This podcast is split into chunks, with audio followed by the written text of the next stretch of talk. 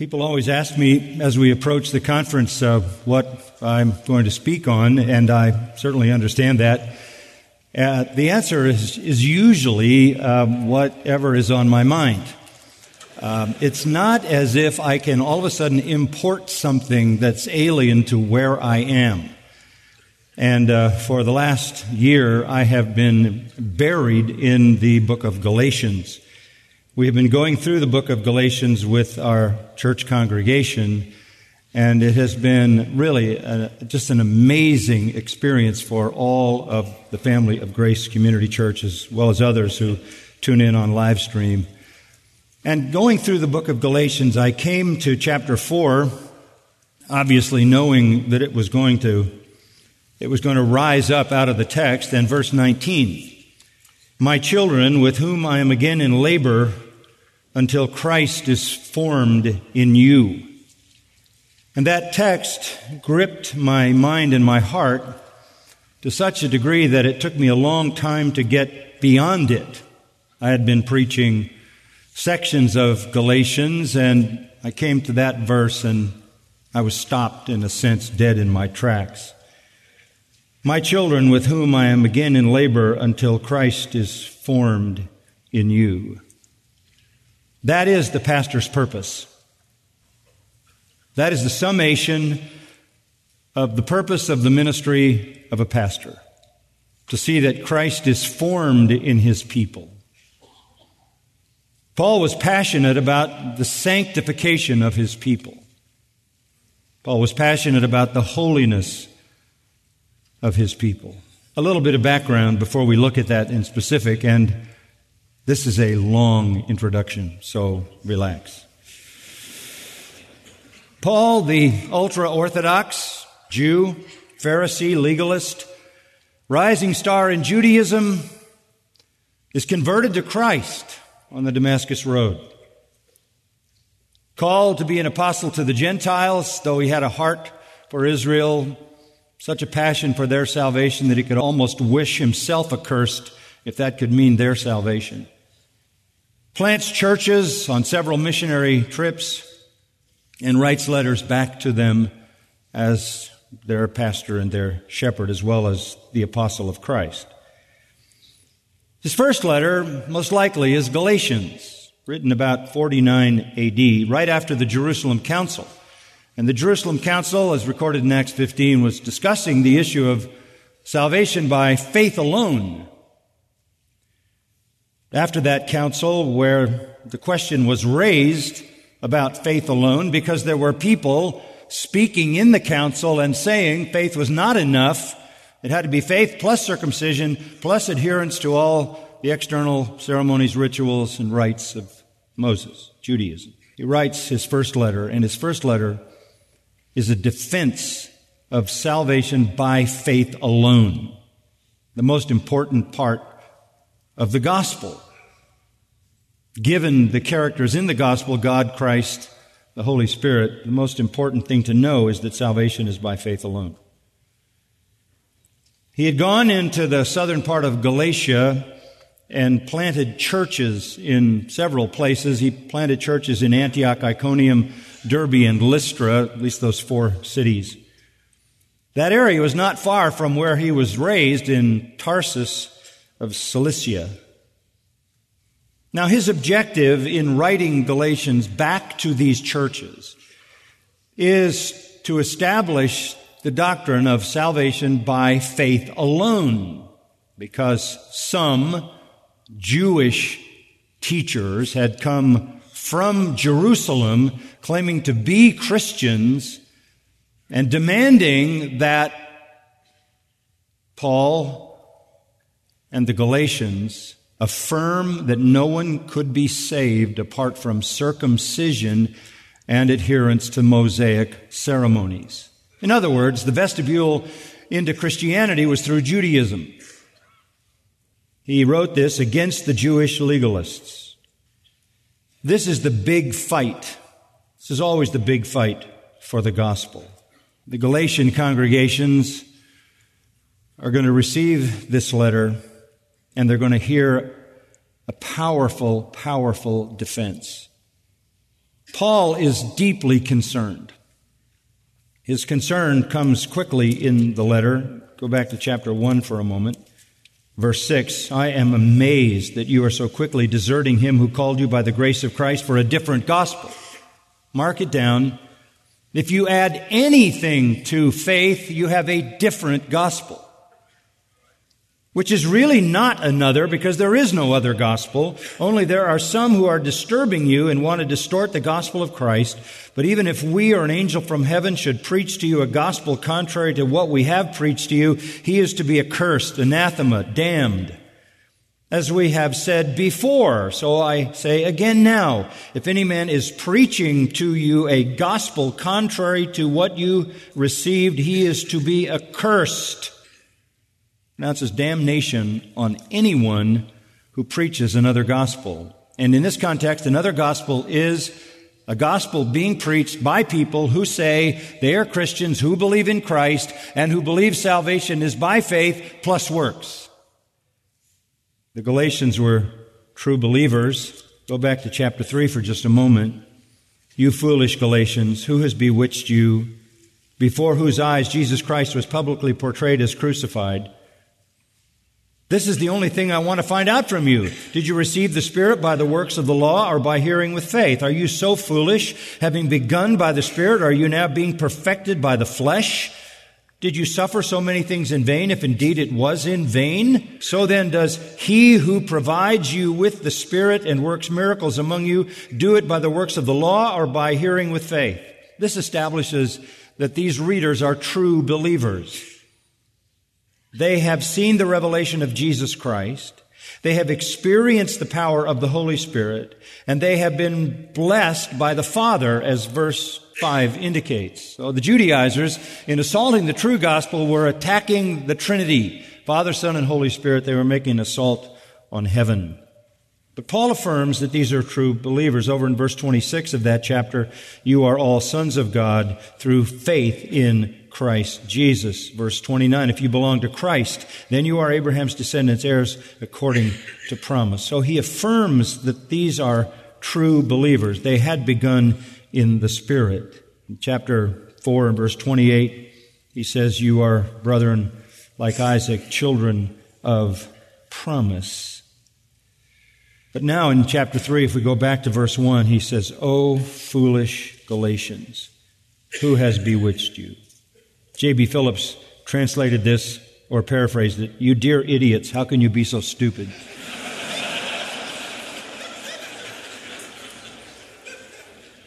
bewitched. Can a, a church of believers be bewitched? Apparently. Apparently. Baskaino, Greek verb used only here, nowhere else. It means to fascinate or to charm or to deceive with flattery, always with an evil intent. Always with an evil intent.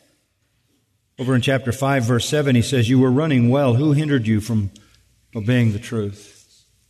What was happening there was their sanctification was being severely hindered, interrupted. They were literally being charmed in a deceitful way to lead them to evil. The word baskaino is used in extra biblical literature to speak of things like demon spells and the evil eye and sorcery. It is reminiscent, however, of the words of our Lord to his own disciples in Luke 24 when he said to them, O fools and slow of heart True believers can be fools and slow of heart, and true believers can be bewitched. I would go so far as to say, I think, maybe most churches are bewitched.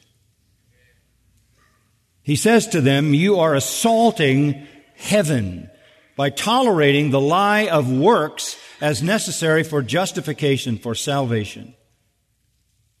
And consequently, you are confused and your sanctification is retarded. Now, this is no cold, merely analytical word from Paul.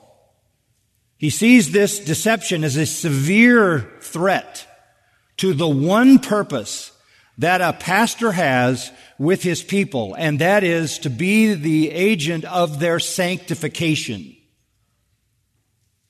Election, entirely a work of God.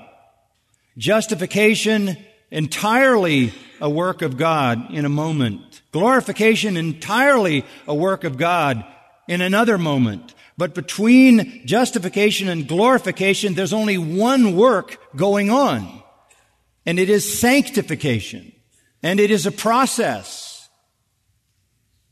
And we as shepherds are engaged in being the instruments of God for the accomplishment of that process.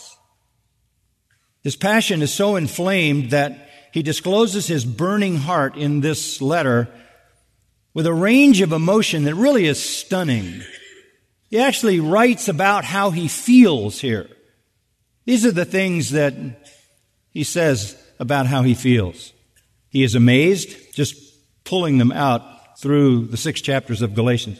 He is amazed. He is angry. He is threatened. He is confused. He is fearful. He is agitated. He is confrontive. He is sarcastic. He is intolerant. He is severe. He is perplexed. He is dogmatic. He is demanding. He is hurt and he is humbled. That is a range of negative distress. At the same time, he expresses he is loving, devoted, obedient, confident, encouraging, sacrificial, protective, faithful, and hopeful. I don't know about you, but that's the world I live in. You live in that world? If you live in that world, then you care about the sanctification of your people. If it's about you, that's a different thing. An astounding, really astounding range of pastoral passion. May I digress, if ever so painfully? I've been cataloging the words that most describe modern pastors. None of those words appear in my list. Here are the words that most describe modern pastors relevant, real, authentic, missional, exponential, cool, disruptive, innovative, multi site, multi ethnic, or multi anything. Cultural, contemporary, millennial, no eschatology preferred. Post church, post truth, intentional, formational, inclusive, heroic. There was just a conference a few weeks ago of hero makers. That is the lingo of pastoral ministry nowadays. The missing words are biblical, holy, humble, godly, separated, self denying, pure, faithful, and sacrificial. Paul was not having a temporary psychological burnout. He had this passion throughout his entire ministry. Six years later, after writing Galatians, you would be familiar with this, just a couple of pages to the left in 2 Corinthians, as he writes in chapter 11, verse 1 I wish that you would bear with me in a little foolishness, for indeed you are bearing with me. I am jealous for you with a godly jealousy. What is this jealousy? What is this passion? Six years later, it's the same thing. I betrothed you to one husband so that to Christ I might present you as a pure virgin. I am afraid that as the serpent deceived Eve by his craftiness, your minds will be led astray from the simplicity and purity of devotion to Christ. And even the Corinthians, he says, have fallen into some of the same bewitching, verse 4, if one comes and preaches another Jesus whom we have not preached, or receive a different spirit which you have not received, or a different gospel which you have not accepted, you bear this beautifully. Same exact concern. And you know the section at the end of the 11th chapter, how he talks about all the things he suffered, but go down to the end of that. The significant suffering, verse 28, apart from such external things, who who feels the deepest pain is the pastor over the daily pressure of concern for all the churches. That's not administrative jobs. That's not being concerned about the budget. He describes what it is in verse 29. Who is weak without my being weak? Who is led into sin without my intense concern? That's how a pastor feels. If people in his church are led into sin, he bears the pain of that sin. That's how deep the passion for sanctification is in the pastor's heart. Over in chapter 12 and verse 14, here for this third time I'm ready to come to you and I will not be a burden to you. I do not seek what is yours, but you. For children are not responsible to save up for their parents, but parents for their children. It's never about me. It's always about you. Uh, I will most gladly spend and be expended for your souls. If I love you more, am I to be loved less? It was the same exact passion for the sanctification of his people. Ten years later, he writes Ephesians. Turn over to Ephesians chapter 4 and very familiar words. He says, as one who has been given to the church as apostle, and then there are prophets and evangelists and, and uh, teach, pastor teachers, verse 11. Ephesians 4, for the equipping of the saints, verse 12, for the work of service, to the building up of the body of Christ until we all attain to the unity of the faith and of the knowledge of the Son of God, to a mature man, to the measure of the stature which belongs to the fullness of Christ. Literally, building the church into Christ likeness was his passion. Verse 15, speaking the truth in love, we are to grow up in all aspects into him who is the head, even Christ.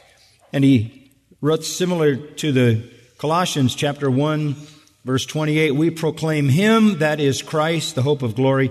We proclaim him, Colossians 1.28, admonishing every man, teaching every man with all wisdom, so that we may present every man complete in Christ. For this purpose also I labor, striving according to his power, which mightily works within me. That was his passion. That was his purpose.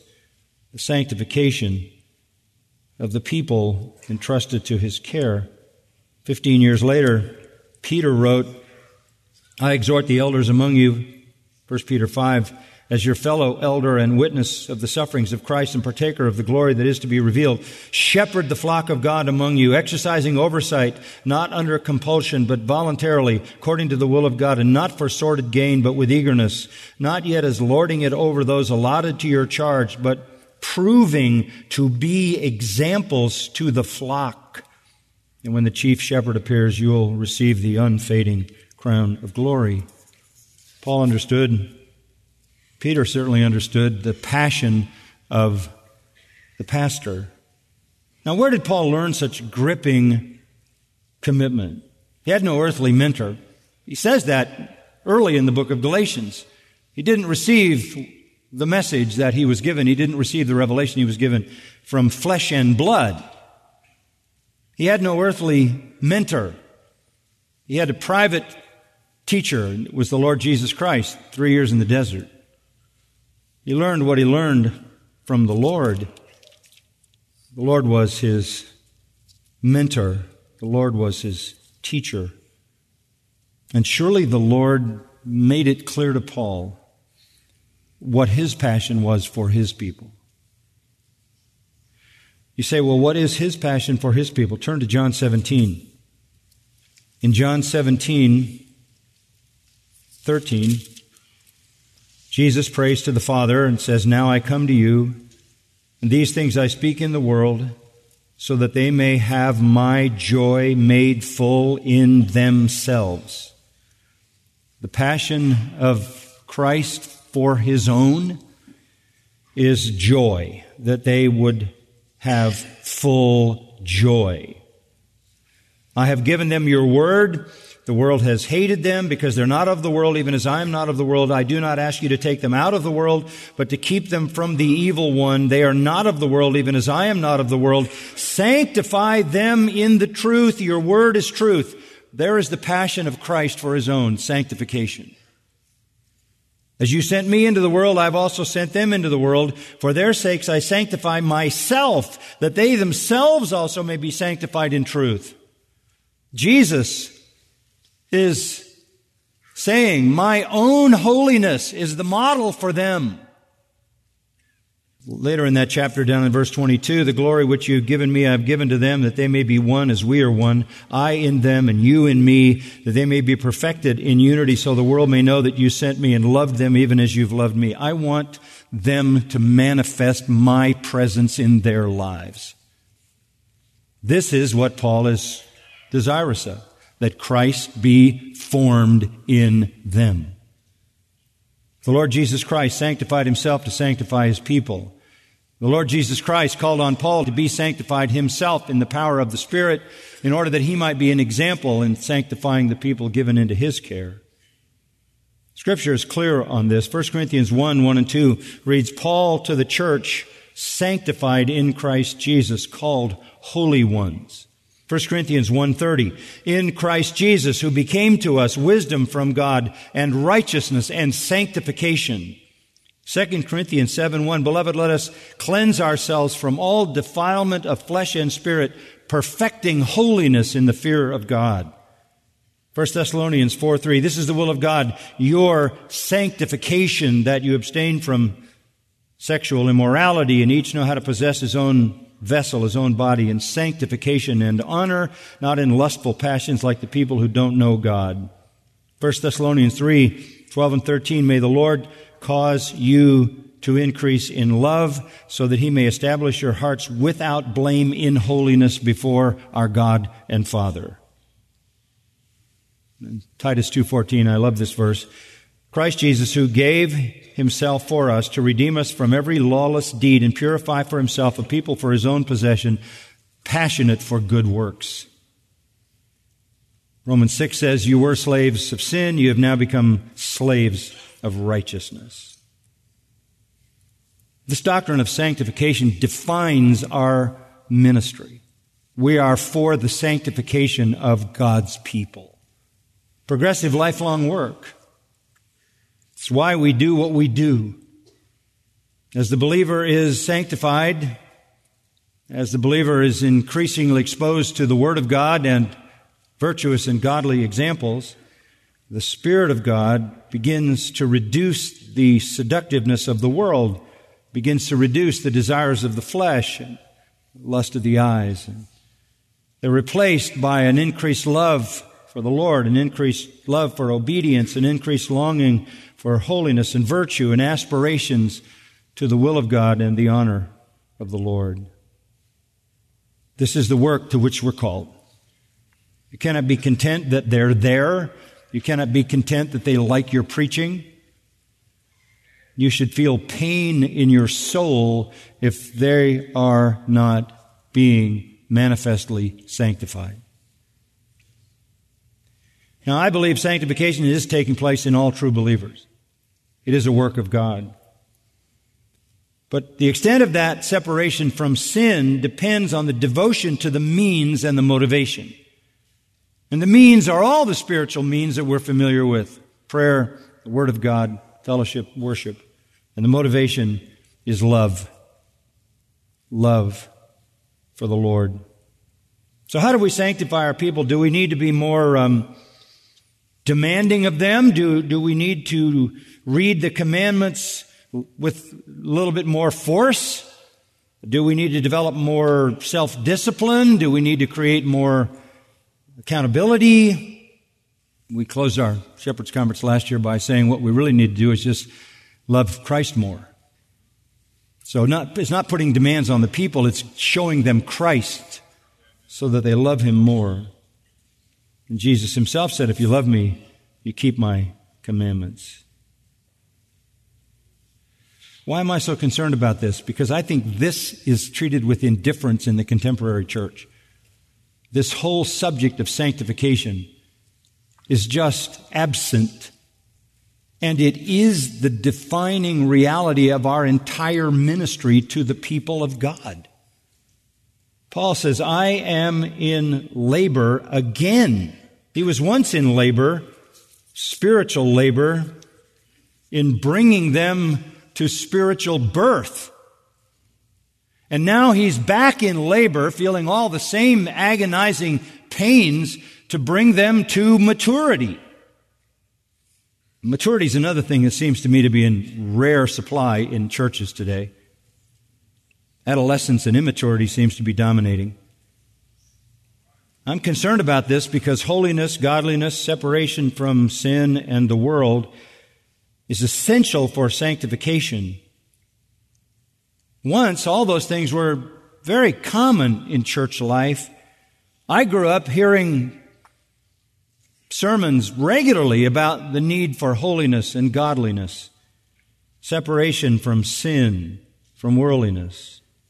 Preachers used to give calls to holiness. The truth of sanctification had a, a much higher place in the thinking of people. The central work of the Holy Spirit was not some bizarre, inexplicable, esoteric, out of body fantasy, but the work of the Holy Spirit was seen in manifest holiness, manifest virtue. Not true anymore. The truth of sanctification, holiness, and godliness is absent from much of popular Christianity. Rarely, rarely do you hear any call from the popular preachers for sanctification, holiness, separation from the world, denial of fleshly desires and selfishness. And this among men who, who will say, oh, we believe in the doctrine of election. They like that doctrine. That's a very comforting one. And who also will proclaim justification by faith alone. And once in a while they'll talk about glorification, although that's not a big issue for many. Should be. It isn't. But how little is said about sanctification.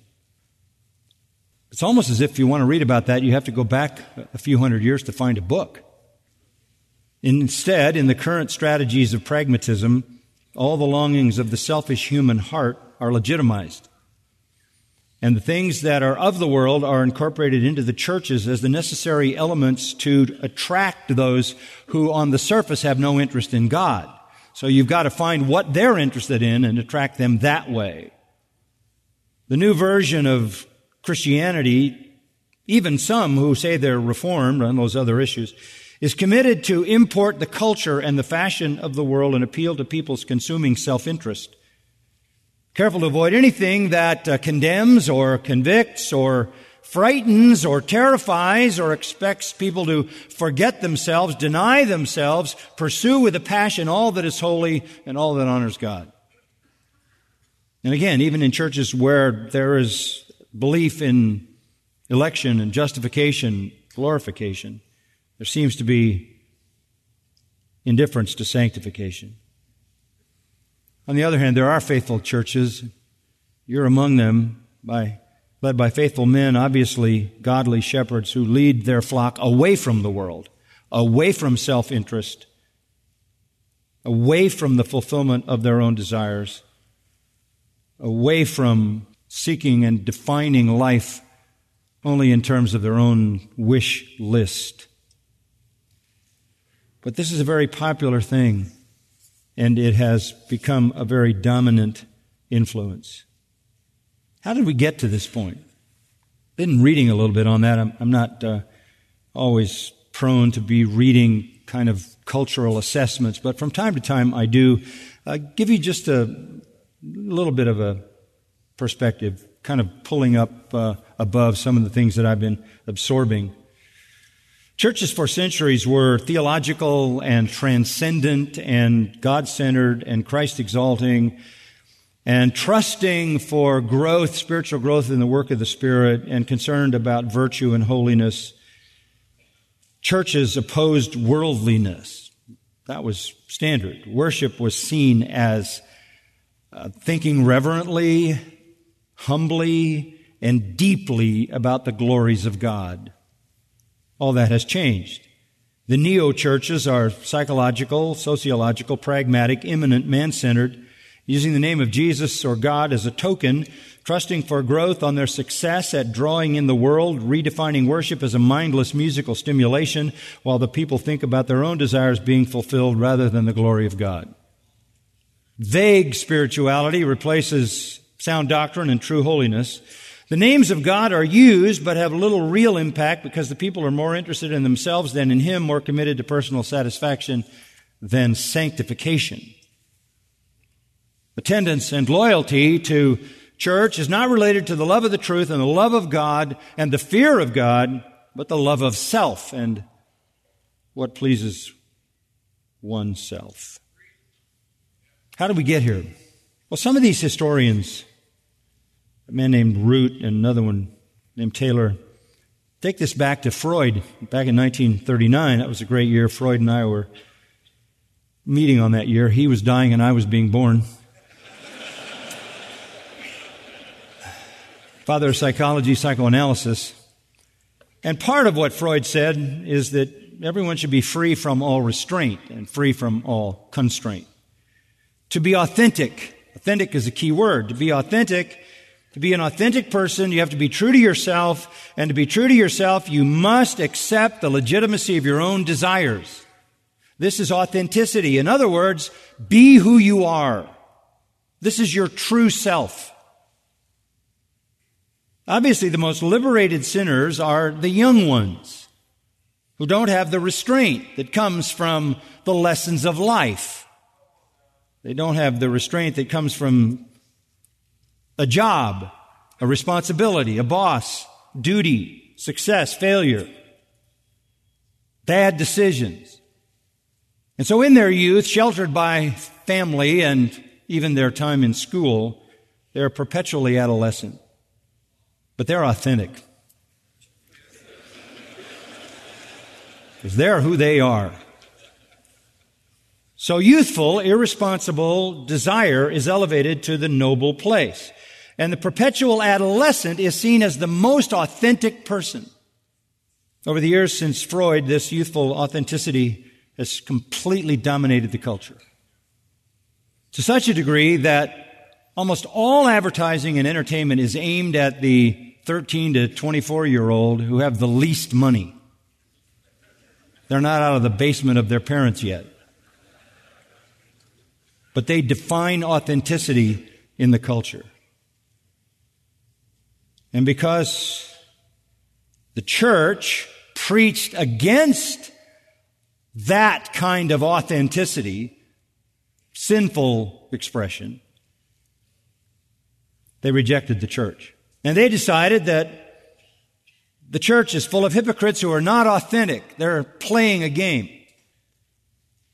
The selfish hedonist is the hero.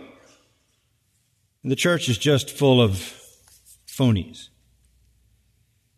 If the church doesn't let me be me, I'm not going there. So some decades ago, churches began to worry they were going to lose their young people. They thought it was their job, not God's, to recover them. And as this cultural ethos took over, church leaders began to fear they were going to lose their youth, and so they began to dumb down their churches and transform them into something that appealed to this cheap, immature, adolescent culture.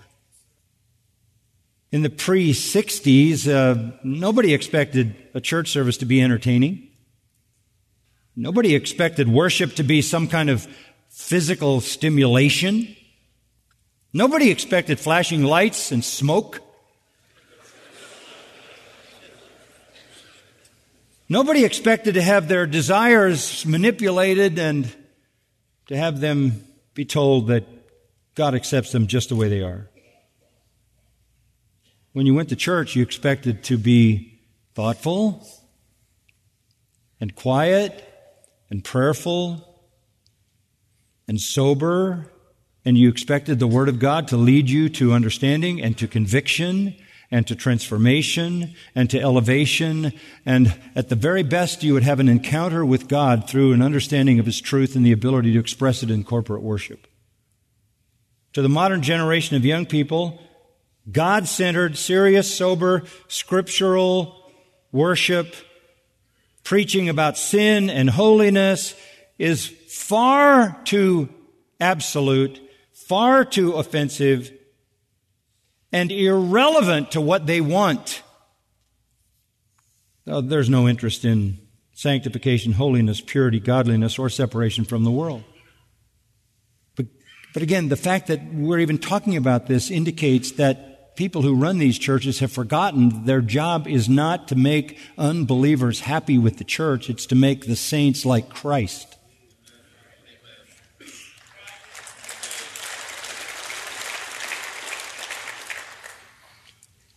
This has sucked all emphasis on sin and righteousness and holiness and godliness and purity out of the church. Now there is, there is a heretical view of sanctification that fits this. Historically, it's called antinomianism. Perfect. Because antinomianism simply says, hey, God saved me. Um, I'm under His grace. I don't have to worry about sin. This is who I am. This is how I'm wired. Um, goes so far as to say, not only did Christ pay for my sins on the cross, but he also lived a perfect life which is credited to my account. That's true. So if the life of Christ has been credited to my account already, he has lived a perfect life for me. I need to just accept that and stop worrying. One writer said it this way, thou shalt not does not apply to me. This is an old heresy, but it's back in a very popular way. And people think it's kind of noble heresy, by the way, because they see it as a cure for legalism. Well, we're not like those legalistic old churches, Christians, saying no to everything. There, there's no authenticity. We all know their feelings, their feelings are like ours. They've all bottled them up in this phony environment. We're free we're not bound by legalism. We're free. Let me tell you something. The, the antinomian thinks he's free from the law. And he celebrates that. You read what they write.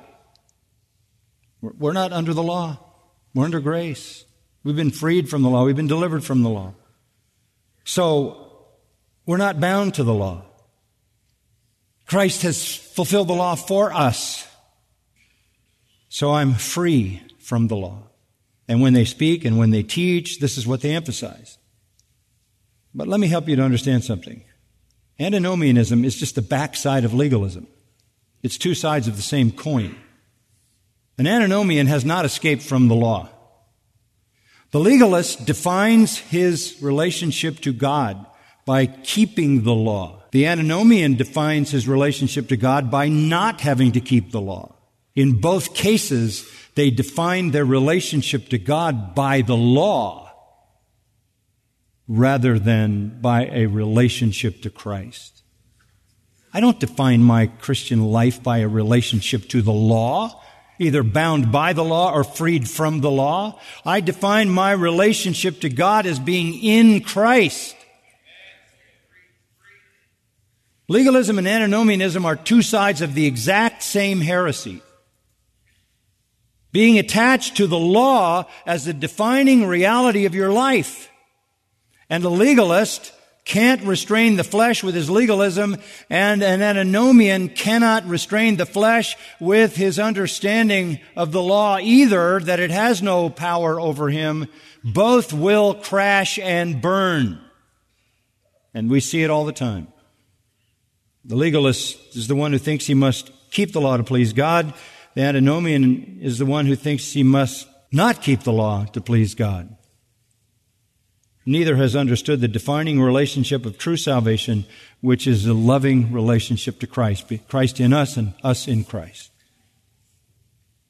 My life has nothing to do with the law in terms of its definition.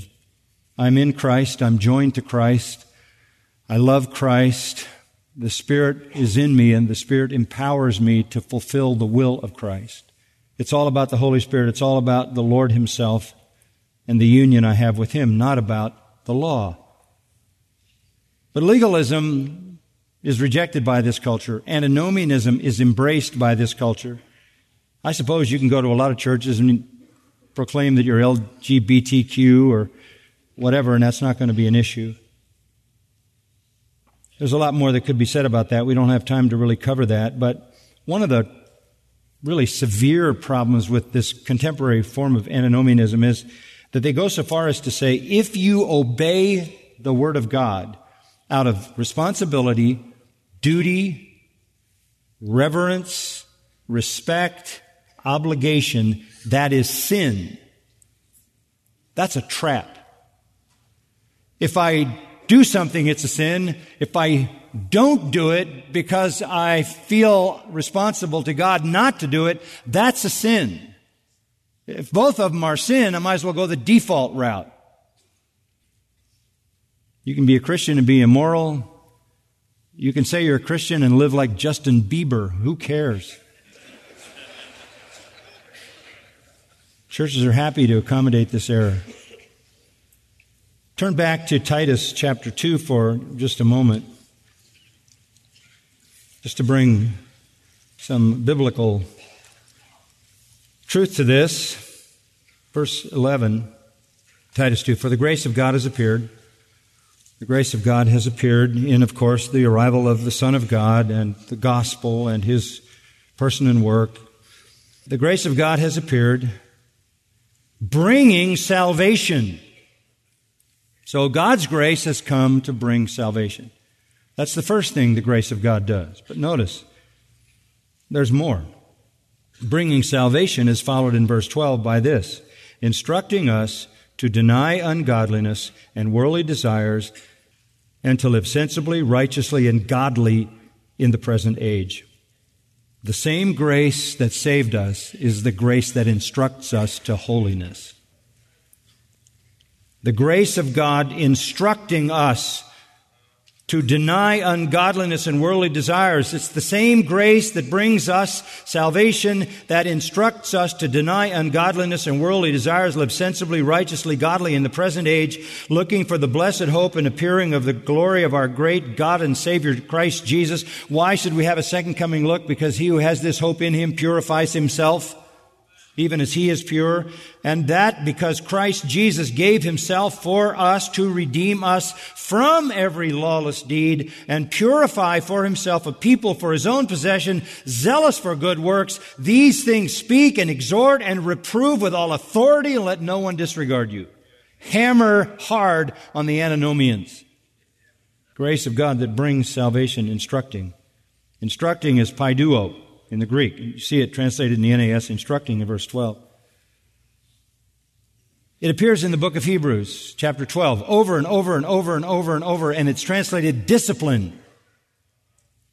It's translated discipline because that's what it essentially means.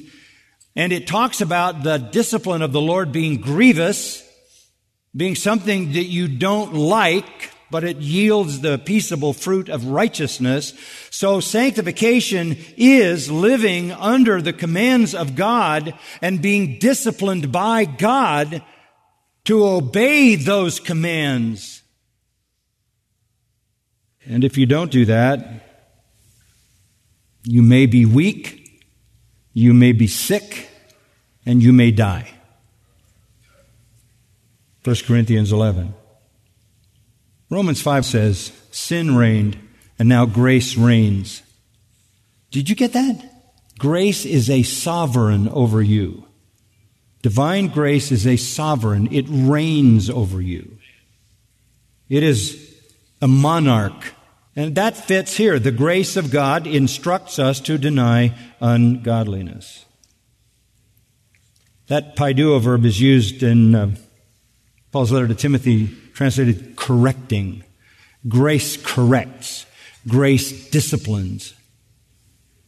And all of this for the glory of God and our joy. Can I say it simply? Sanctification is the process of fighting for full joy. Sanctification is the process of fighting for full joy and not selling out for a cheap substitute along the pathway.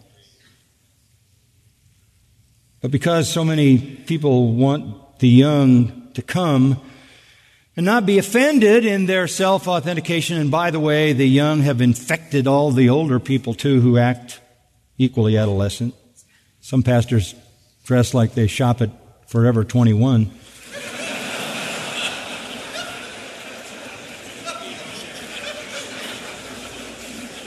I don't even know if you can buy men's clothes at Forever 21, but look to me.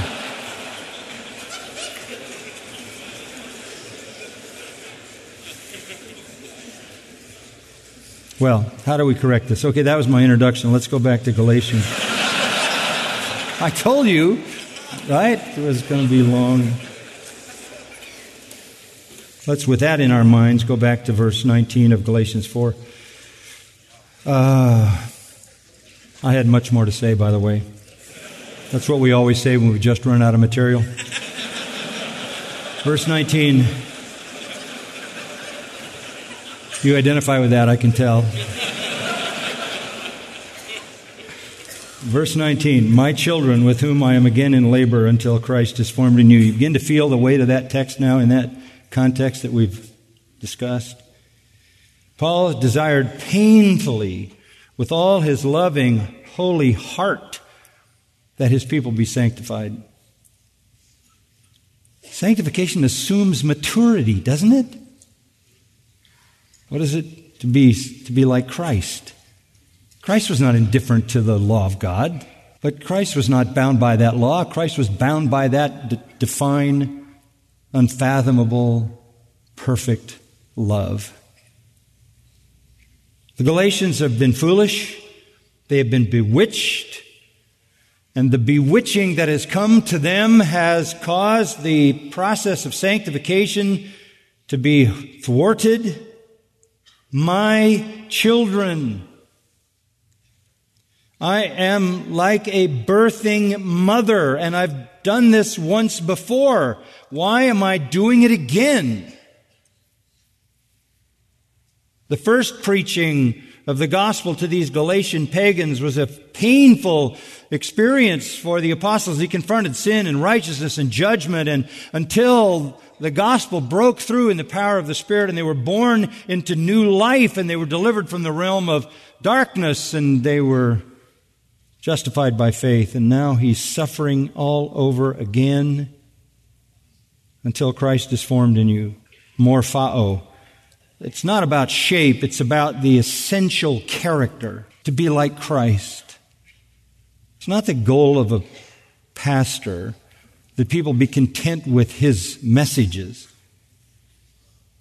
It's the goal of the pastor that he be satisfied with the sanctification of his people. And I don't know that that will ever happen. I've told our people on a couple of occasions if I don't recognize you in heaven, it's only because I won't know you when you're like Christ.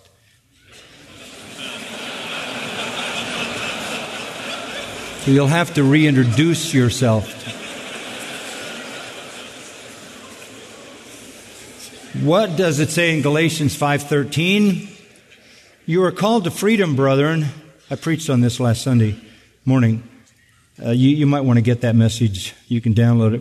You are called to freedom, brethren. Only do not use or turn your freedom into an opportunity for the flesh. That's obvious. This is so baffling to Paul. Look what he says in the next verse, verse 20. I could wish to be present with you now and change my tone for I am perplexed about you.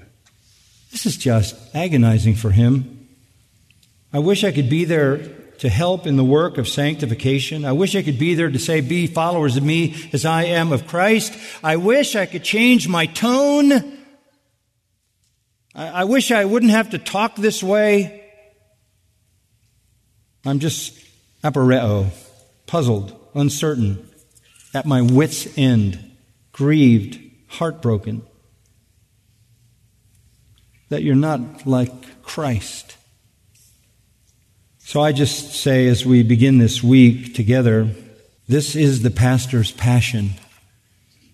This is why you have been called to do what you do.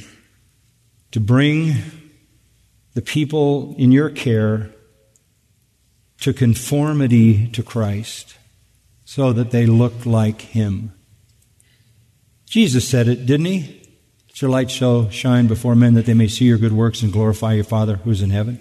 Or Paul to the Philippians, your light's in the world, manifesting Christ. This is our single calling. It's not about redeeming the culture. It's about the sanctification of the saints whose transformed lives will impact the culture and the world.